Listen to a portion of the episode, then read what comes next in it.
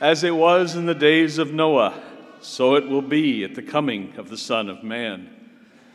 In those days before the flood, they were eating and drinking, marrying and giving in marriage, up to the day that Noah entered the ark.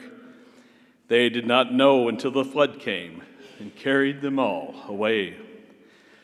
So will it be also at the coming of the Son of Man. Two men will be out in the field, one will be taken, one will be left. Two women will be grinding at the mill, one will be taken, and one will be left. Therefore, stay awake, for you do not know on which day your Lord will come. Be sure of this if the master of the house had known the hour of night when the thief was coming, he would have stayed awake and not let his house be broken into. So too, you also must be prepared. For at an hour you do not expect, the Son of Man will come. The Gospel of the Lord.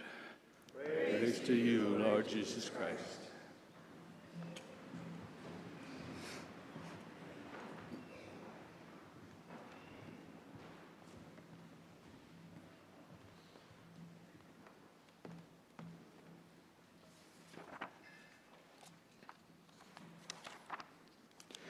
As I said at the beginning, we are beginning our season of Advent. The church, uh, the church is asking us to be joyfully expectant, joyful expectation. That's the attitude we should have during this season of Advent. So, how often, when you've been waiting, that you've done it in joy? Whether it's uh, waiting in a long line to pick up a prescription, whether it's waiting at a restaurant for a table to free freed up, or whether it's waiting for the cable TV repairman to come in that four hour window. I dare say we're probably not waiting with joy. But then again, even though picking up the prescription medication or having a meal or even trying to get our internet or cable TV fixed seems important, it is not ultimately what is important. We are waiting for the return of the Messiah. And that is the most important thing we can be waiting for. You know, before Jesus came, the human family was waiting, waiting for the Messiah to come for many, many, many, many generations. King David was promised that his family line would continue forever. This became known as the Messianic promise. The Messiah would once again establish an invincible Davidic kingdom and as they thought about who King David was and what he did, he was very successful on the battlefield, vanquishing the enemies that would attempt to enslave God's chosen people. And thus they began to assume that the Messiah would do the same. In Jesus' time, those that believed the Messiah would come and even be able to overthrow the mighty Roman Empire, removing the yoke of the Romans on God's chosen people. Each generation of God's chosen people waited for God to defeat the latest ty- tyrannical rule of their oppressor. But hindsight being what it is, we know the truth.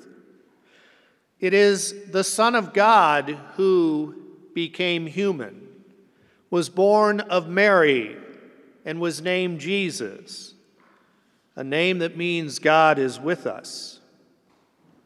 Now we know that he did fight an enemy and defeat that enemy, But that enemy wasn't uh, any tyrannical ruler, but instead was the devil himself and the punishment of death that hung over the human family since its creation.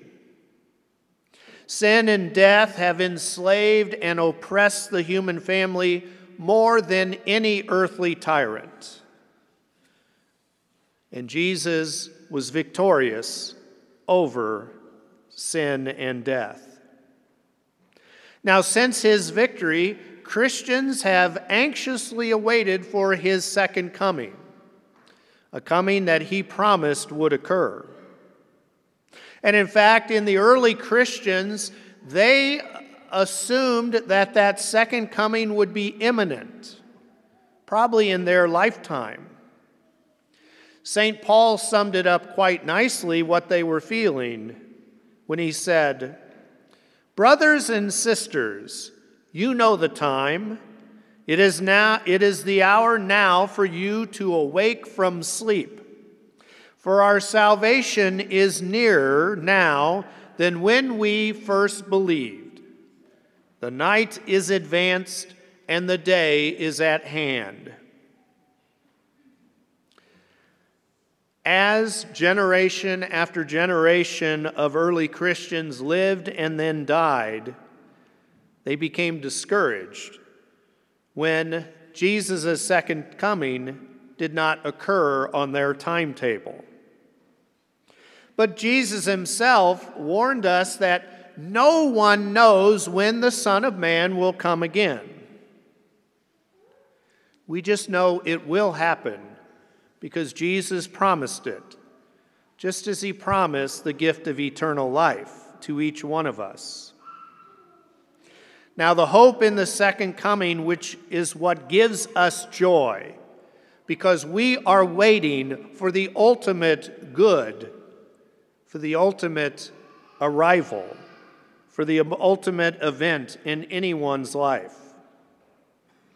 This is so important to our faith that the church calls us to focus our attention on his second coming each year during Advent. So, the question we should ask ourselves as we begin this Advent journey do we really look forward to the second coming? Are we waiting with joy in our hearts? After all, we have become comfortable in this life, despite the pain, the sin, the pain, the suffering, and the injustices that occur during this life.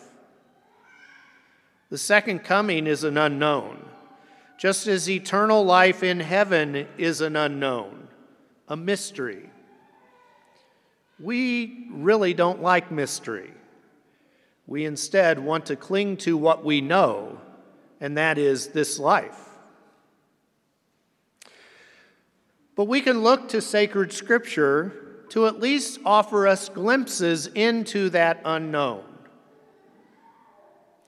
The Lord God will wipe away every tear from their eyes there shall be no more death or mourning, wailing or pain, for the old order has passed away. As comfortable as we may be with this life, the life to come promises to be so much greater than even our imaginations. No more tears, no more death, mourning, wailing, or pain. This is the promise. For the Lord himself, with a word of command, with the voice of an archangel, and with the trumpet of God, will come down from heaven. And the dead in Christ will rise first. Then we who are alive, who are left, will be caught up together with them in the clouds to meet the Lord in the air. As I mentioned before, those early Christians were getting discouraged and worried. They worried about their loved ones who had been baptized but who had died before Jesus' return. What would happen to them? Thus, we have this scripture to assure them that when Jesus does come again, He will rise up those who have already passed from this life, and they will join those of us who are alive as we are all brought up together in the clouds to meet the Lord in the air. And Jesus himself assures us For this is the will of my Father, that everyone who sees the Son and believes in him may have eternal life, and I shall raise him on the last day. And he assured Martha, just as he assures all of us I am the resurrection and the life.